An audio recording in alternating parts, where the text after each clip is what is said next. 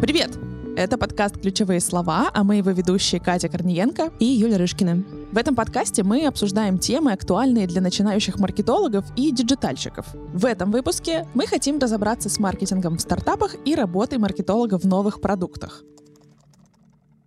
И сегодня у нас в гостях Катя Гарифулина. И Катя, она уже успела поработать и в стартапе, и в крупной корпорации, в зрелом Привет. продукте. Да, и Катя, давай по традиции мы начнем с представления тебя. Расскажи о твоем опыте, о том, кем ты работала, кем ты сейчас работаешь. Сейчас я менеджер проектов в HR-тех стартапах. В маркетинге мой опыт работы 8 лет. Я начинала с продуктового маркетинга, с производственной компании. Считаю, прям это был очень крутой опыт. Мне очень повезло с компанией, потому что там действительно выделяли деньги на маркетинг. После этого я перешла в контур. Работала сначала в закупках продуктовым маркетологом, потом пошла в руководителя группы продуктов в ритейлу. Это направление ЭДО. И после этого уже пошла как продукт-оунер финтех-стартап.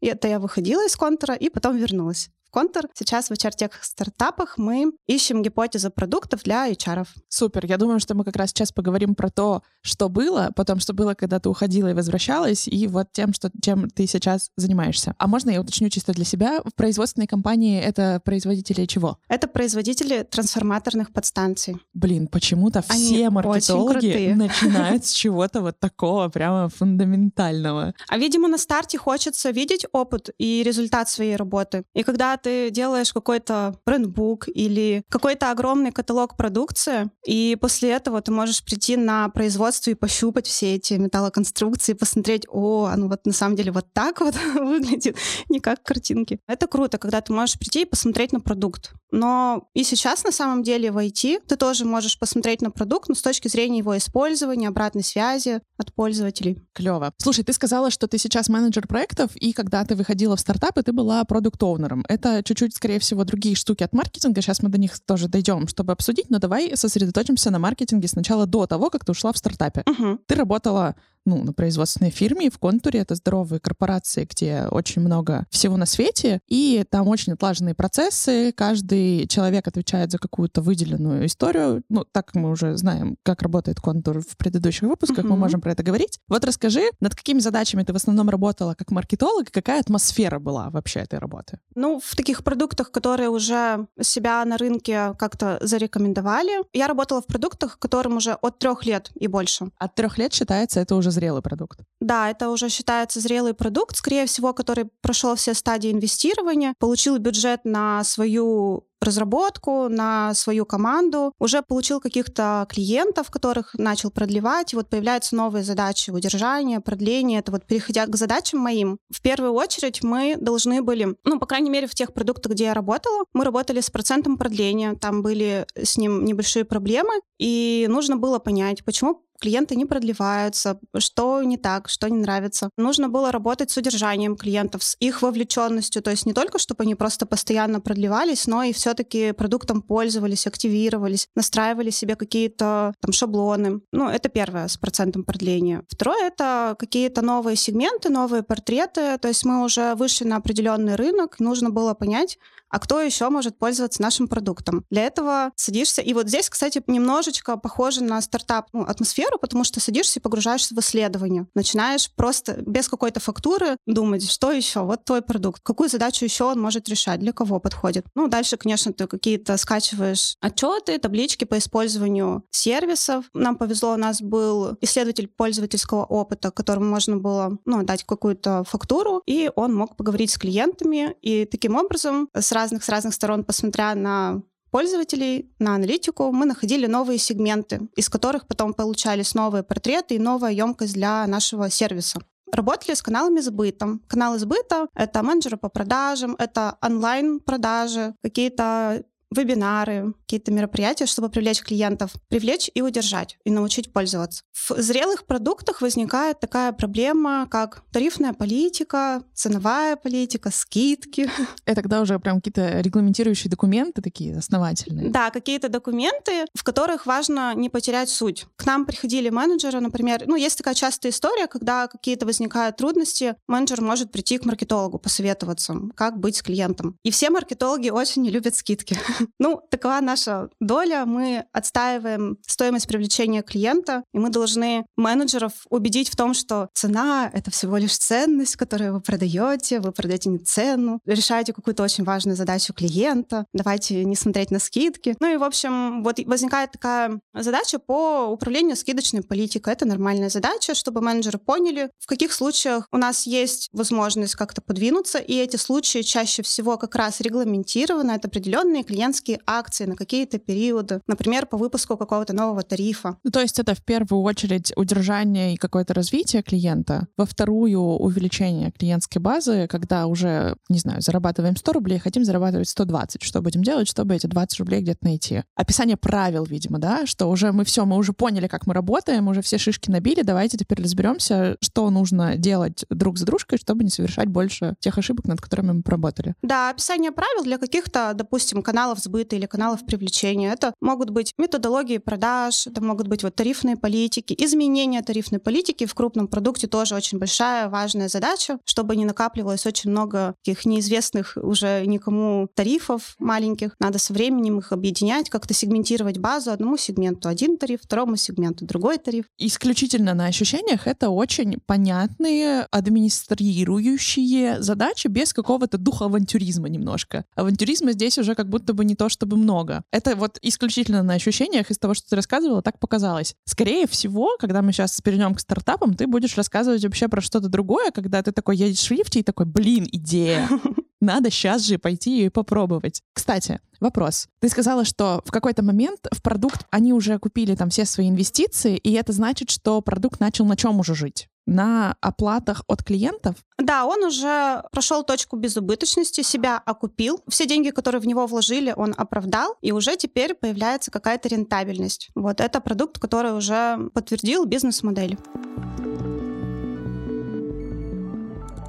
Ну что, давайте, наверное, к стартапам перейдем. Ну, во-первых, расскажи, что за стартап у тебя был, и расскажи, как вообще там в нем работалось. Особенно на контрасте с тем, что ты работала в корпорации над зрелым продуктом и делала, ну вот как мы только что выяснили, такие администрирующие задачи. Вот как тебе было туда войти? Сейчас э, коротко расскажу про такие стадии стартапа. Ну, я очень обобщу. Три стадии. Пресип называется эта стадия, когда у нас еще нет никакой бизнес-модели, и на самом деле мы просто ищем гипотезу и подтверждаем ее ценность. Есть следующая стадия, когда мы уже ценность подтвердили, пришли, допустим, на инвесткомитет, получили какой-то бюджет на первую разработку, на создание MVP, чтобы подтвердить теперь наше решение. Это вот следующая стадия, когда уже есть какой-то небольшой продукт, мы его уже создаем. И третья стадия — это вот как раз масштабирование. Так вот, э, я работала в продукте это финтех-стартап был, где уже был небольшой продукт, надо было его развивать. А вот сейчас я в стартапах, где, по сути, продукта нет, поэтому я продукт оунером и назваться не могу, у нас нет продукта. я проект менеджер поэтому могу про то и про ту рассказать. Вот что интересно. Мне кажется, корректнее будет все-таки рассказать, когда ничего нет.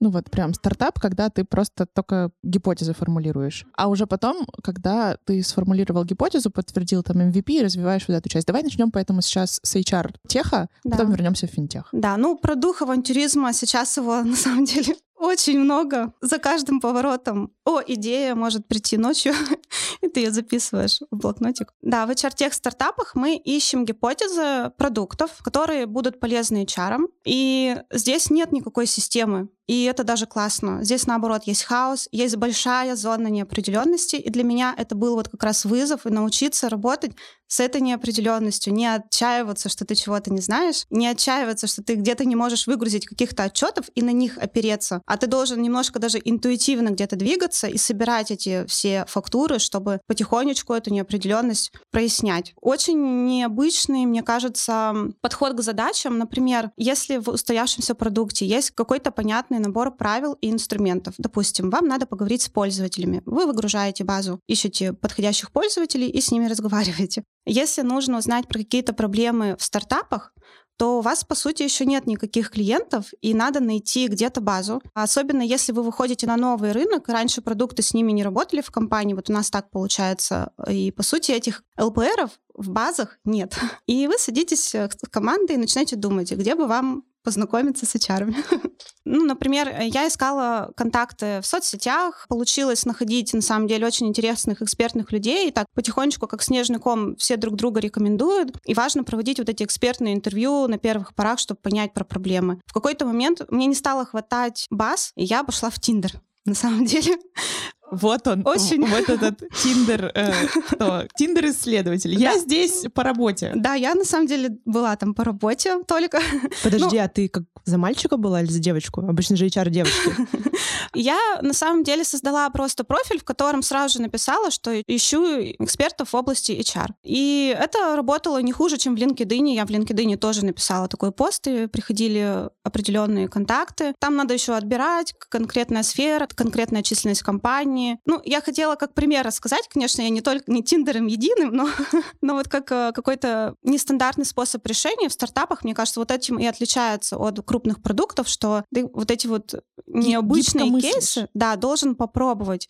И если в крупных продуктах очень помогает бенчмаркетинг, где ты просто смотришь на конкурентов, исследуешь их путь и тоже для себя какие-то задачи находишь, то здесь как будто бы либо еще не на кого посмотреть, либо нет смысла делать так же, и надо какой-то супер новый подход. Он там очень чувствуется. Без него тяжело. Слушай, у меня такой вопрос. Обычно, когда зрелый продукт, они все всегда такие, чтобы что, какова эффективность канала, туда-сюда, все вот эти вещи. Когда мы говорим про стартапы, вот у тебя задача найти ну, респондентов и каких-то потенциальных пользователей, с которыми тебе нужно пообщаться и какие-то вопросы им позадавать. Задаешься ли ты вопросом, вот в момент, когда ты генерируешь много гипотез, где тебе поискать их, этих HR, что из Тиндера, я не знаю, свайпнула вправо 50 страниц, страничек, из них пришло вообще любым ответом там 20, целевым 10, интервью одно. Вот ты конверсии вот тут смотришь, вообще думаешь про них на этом этапе? Да, я собирала такую табличку с каналами поиска респондентов. Вообще думала, когда-то я и поделюсь для будущих менеджеров. Поколений.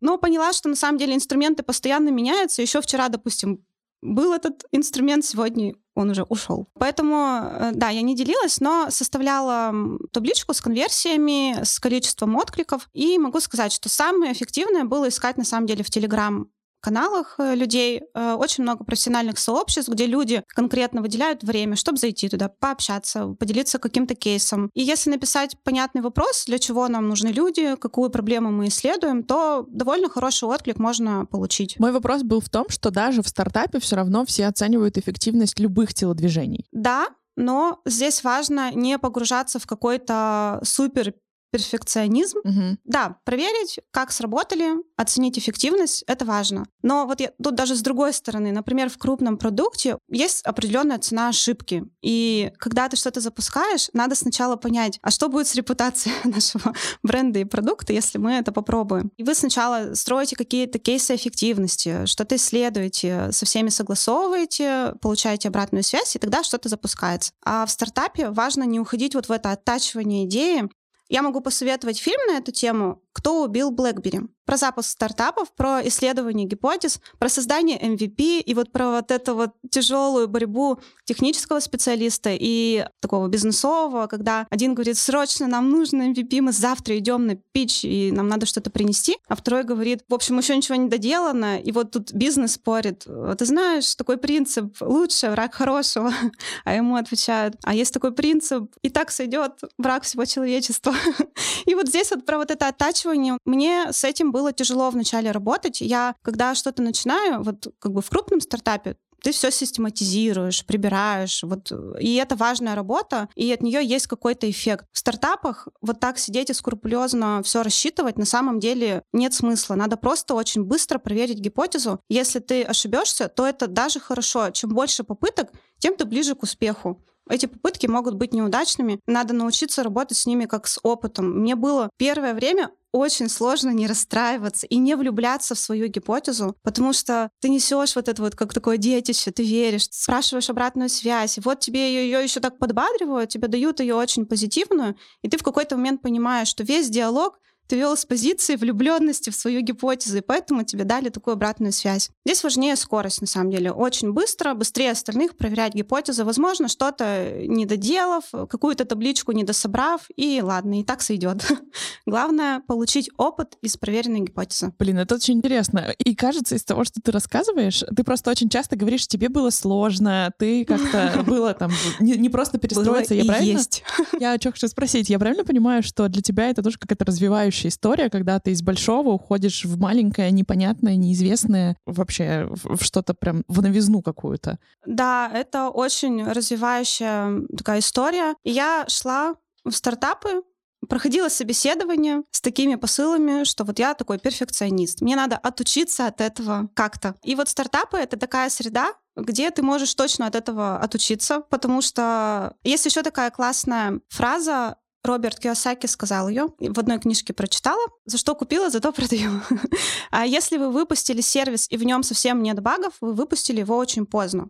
Это как раз про то, что ну, вы чуть-чуть опоздали с вашим перфекционизмом, вы выпустились не тогда, когда уже могли начать работать. И вот, да, работа с неопределенностью, возможность не пугаться этого, а искать какие-то в этом плюсы, это вот для меня был вызов. Я, мне кажется, до сих пор с ним еще работаю, еще пока, наверное, не справилась, потому что когда не хватает какой-то информации, ты думаешь, что так, ну нам пока рано туда бежать, надо сначала подсобрать информацию. И главное не не зацикливаться на этом этапе. Если чего-то не хватает, лучше пойдите поговорите с пользователями. Они вам точно принесут крутых идей, крутой обратной связи, на которой вы уже сможете стартануть и дальше что-то исследовать. Ну вот ты смотри, сейчас э, говорила про свои задачи в стартапах, и там очень много исследований. И это как бы все про исследования. А есть что-то еще, кроме этого? Да, после этапа исследований вы должны... Ну, исследования, во-первых, сначала вы собираете какие-то проблемы. Это вот э, проводите экспертное интервью, потом проблемное интервью. А дальше вроде бы как какой-то новый этап, вы описываете это все в какое-то уникальное ценностное предложение, находите какую-то свою уникальность и снова исследуете. Идете проверять это ценностное предложение. Если гипотеза подтверждается и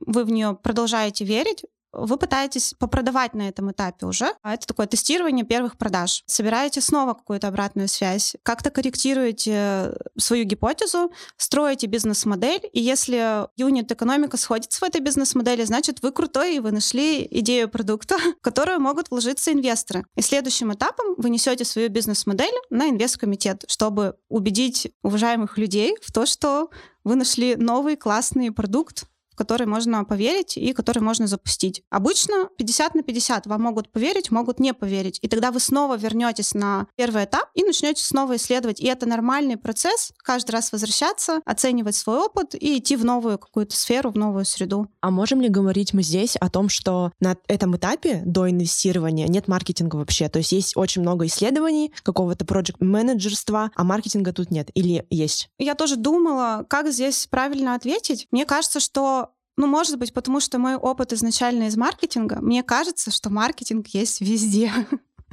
Везде на старте. Мы уже когда-то обсуждали о том, что он вообще повсюду, даже когда ты кашу выбираешь в магазине.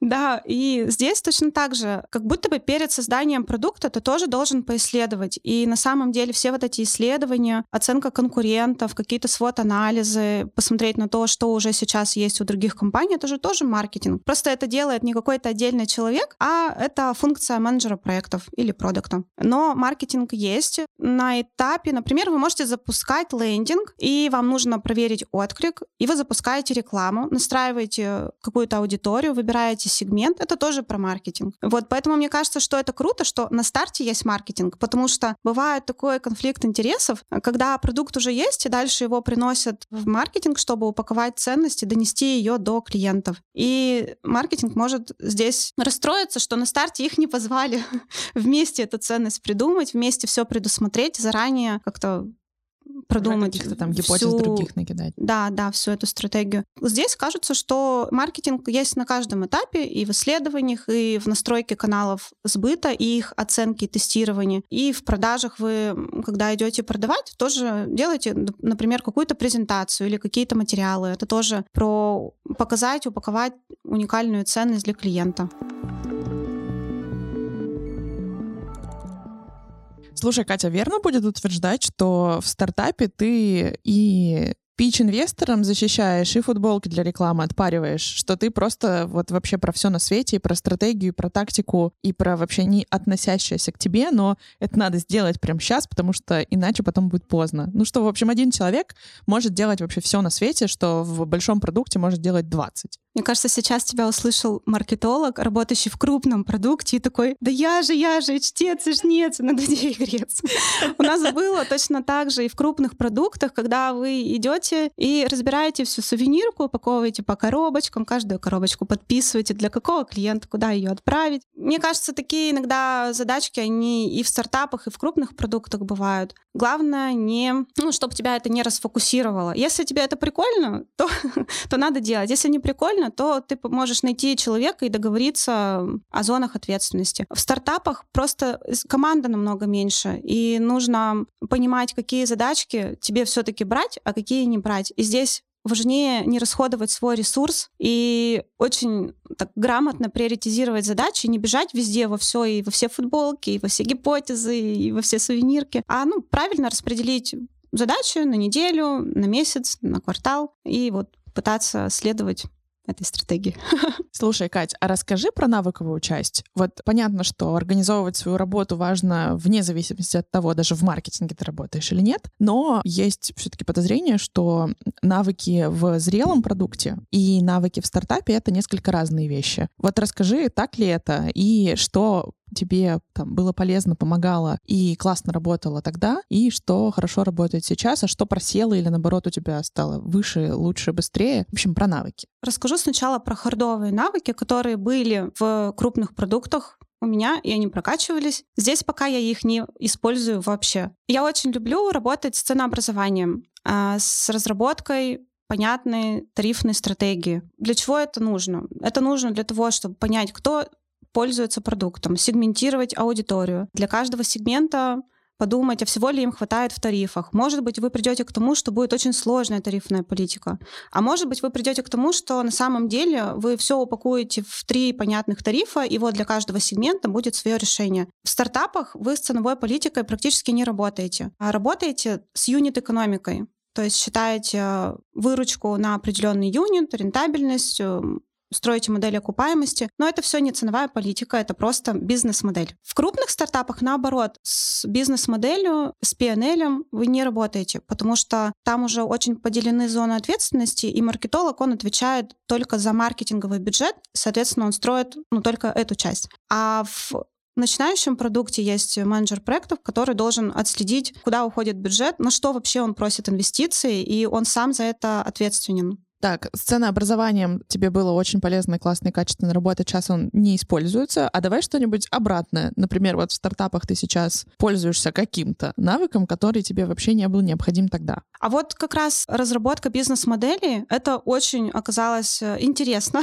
ну и довольно сложно на самом деле, потому что в бизнес-моделях важно не только ее построить, важно понять какие-то факторы, которые влияют на нее, попробовать их поменять бизнес-моделью, увидеть, как вообще все изменится изменится, если, а вот здесь будет такая конверсия, а здесь вот такая, а если здесь мы докажем гипотезу, и у нас появится вот такой-то тариф, как вообще бизнес-модель будет меняться. То есть это такая постоянно меняющаяся динамичная таблица. А в крупных продуктах мы с этой частью вообще не работали, и на самом деле мы просто знали о рентабельности своего продукта. Я не знаю, в каждом ли так было продукте, но у нас было так, у нас была определенная там метрика по рентабельности, на которую мы на самом деле прямо не влияли. Мы больше влияли на стоимость привлечения клиента, на удержание, ну, там другие метрики, выручка, процент продлений. И, ну, такие крупные таблицы с PNL, с бизнес-моделью мы не строили. Наверное, там это и не надо, но здесь мне очень круто, мне полезно, что я вижу всю внутреннюю кухню начинающегося продукта. Клево.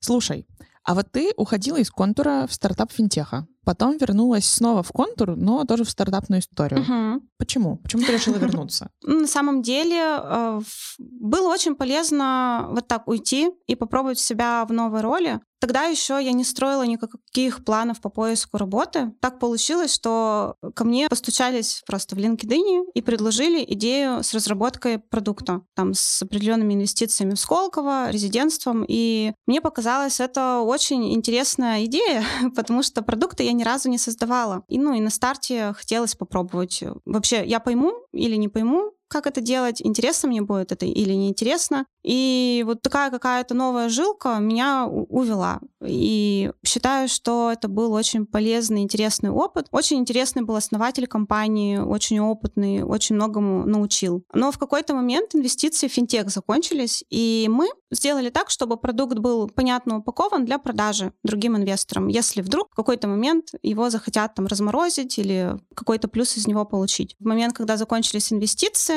я пошла искать другие вакансии, ну, определенное время на это ушло, то есть не на сам поиск, а на упаковку того продукта, чтобы там не бросать его, а в каком-то виде завершить. И вот где-то три месяца в таком тихом режиме я ходила на собеседование, поняла, что среди российских компаний на самом деле не так уж и много крутых компаний, куда бы в первую очередь хотелось отправить резюме. И часть из этих компаний э, предлагали работу с э, офисами в Москве и в Питере, а мне почему-то казалось, что ну если уж переезжать, то прям куда-то очень далеко и за пределы страны. Если внутри России, то мне очень нравится наш город, и мне очень нравится наша компания. И когда мне предложили сходить сюда на собеседование, я сразу же согласилась. Сходила в несколько направлений. Мы выбрали, какое больше подходит под мои задачи сейчас под мои навыки, и вот так я оказалась в стартапах. То есть я, получается, два в одном. Вроде как корпорация, но в то же время стартап. Да, да здесь вот такое совмещение и стабильной компании, в которой, ну, на самом деле сейчас в наше время очень круто утром просыпаться и понимать, что у тебя есть какая-то крупная компания, под которым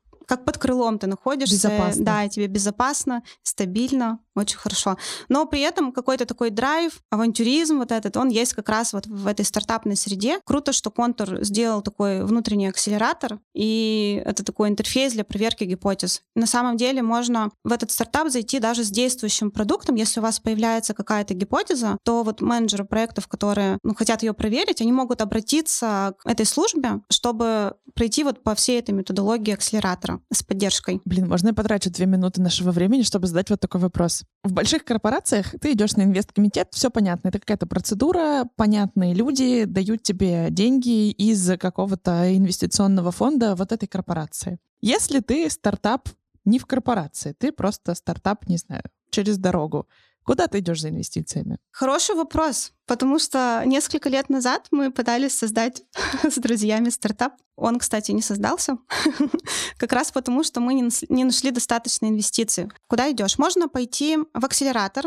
ну, в тот же, например, Free, который поможет тебе собрать понятный pitch-deck, то есть презентацию с описанием своей гипотезы, своего продукта, и тебя на самом деле познакомят с инвесторами, и ты можешь так привлечь инвестиции. Если нет, то есть очень много платформ, где собираются инвесторы, где можно с ними связаться, направить им презентацию, и вот так в очень-очень-очень много контактов мы направляли свою презентацию. И один человек откликнулся и предложил 300 тысяч. Нам тогда этого очень не хватило бы, и мы не пошли дальше. Поэтому, если ты не в крупной корпорации, то на самом деле ты пытаешься везде, везде найти этого инвестора. Есть платформа для этого, есть акселераторы для этого, не знаю, есть лифт, в который вот можно запичить. Я все хочу спросить, где лифты-то вот эти вот, в которые можно зайти и со случайным проезжающим в майке человеке поговорить и сколько-то денег себе выудить. Да, да. На самом деле оттуда же и практически появился ну, этот да, термин. Да-да-да, в Кремниевой долине они все в этих лифтах ездят. А у нас где? В Сити надо ехать.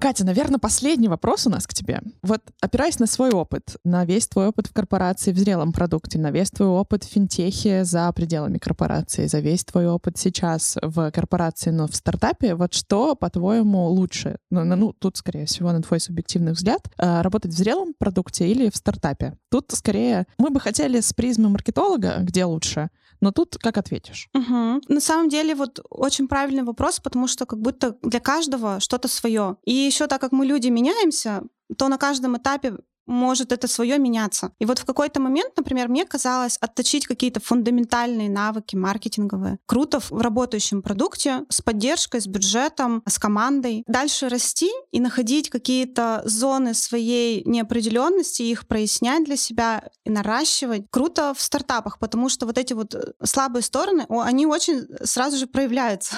потому что ты без команды, ты один, если ты чего-то не умеешь, ты точно это в своем, в своем продукте заметишь. В какой-то момент может получиться так, что постоянный, постоянный цикл исследований и такое откатывание назад может как-то немножко напрягать, и, и главное не выгорать в этот момент. И если такое случается, то, наверное, в этот момент важно понять, чего бы дальше хотелось, и ну, пойти в крупный продукт снова, если ты чувствуешь, что какие-то вот твои навыки, они сейчас не используются, и ты из-за этого, например, немножко расстраиваешься. Кому-то, наоборот, нравится постоянно исследовать. Есть такие менеджеры проектов в контуре, и там за пределами контура я это встречала, кто находит гипотезу, подтверждает его, ее, и для него это огромная ценность. И он не идет дальше в операционку, он даже на инвест не идет это защищать, он просто возвращается снова на этап исследований, идет в другую сферу и снова находит гипотезу, и в этом видит свою огромную пользу. У меня, наверное, как-то чуть-чуть иначе. Я все равно вот эти все исследования делаю для того, чтобы все-таки создать продукт, его найти защитить и дальше масштабировать. И так как я целюсь всегда в масштабировании, то кажется, моя история, она все-таки больше там. Просто сейчас хотелось ну, встать на старт создания продукта, его найти и масштабировать, но на самом деле в какой-то момент, если я замечу, что слишком много уже было проведено исследований, слишком много информации уже собрано, и можно идти куда-то дальше, то можно не пытаться найти этот продукт, можно пойти в какой-то уже большой созданный с задачами по масштабированию, задачами по увеличению процента продления. Мне это очень нравится. Задача по удержанию клиентов. Как здорово, что сейчас можно выбирать, что тебе нравится, и работать там, где тебе нравится. И не выгорать. Это очень важно. Отследить. А слушай, ну вообще как будто бы в стартапе все равно, если ты маркетолог в стартапе, то база у тебя должна быть. Нельзя учиться на стартапе. Или ну, можно? Я думаю, что база по формированию, по созданию продуктов должна быть, база по исследованию гипотез. Иначе будет долго просто. Да, иначе нужно будет сначала этому научиться, а потом идти проверять. И на самом деле даже не всегда нужны навыки маркетинговые, потому что иногда есть возможность перейти в бюро маркетинга и попросить там помощь или вместе собрать какой-то мозговой штурм и получить тоже эту поддержку. Но вот как будто бы именно навыки по формированию продуктов, по исследованию, они тут даже важнее. Друзья, ну что, важно, чтобы вы выбирали то, что подходит именно вам. Обязательно думайте о себе, не выгорайте. И мир сейчас такой, что можно выбрать то, что подходит именно вам. А с вами были Катя Корниенко, Юля Рышкина и Катя Гарифульна. Спасибо, что слушали нас. Подписывайтесь на подкаст на платформе, где вам удобнее слушать подкасты. Ставьте лайки и пишите отзывы. Спасибо. А мы прощаемся с вами до следующего выпуска. Пока. Пока. Пока-пока.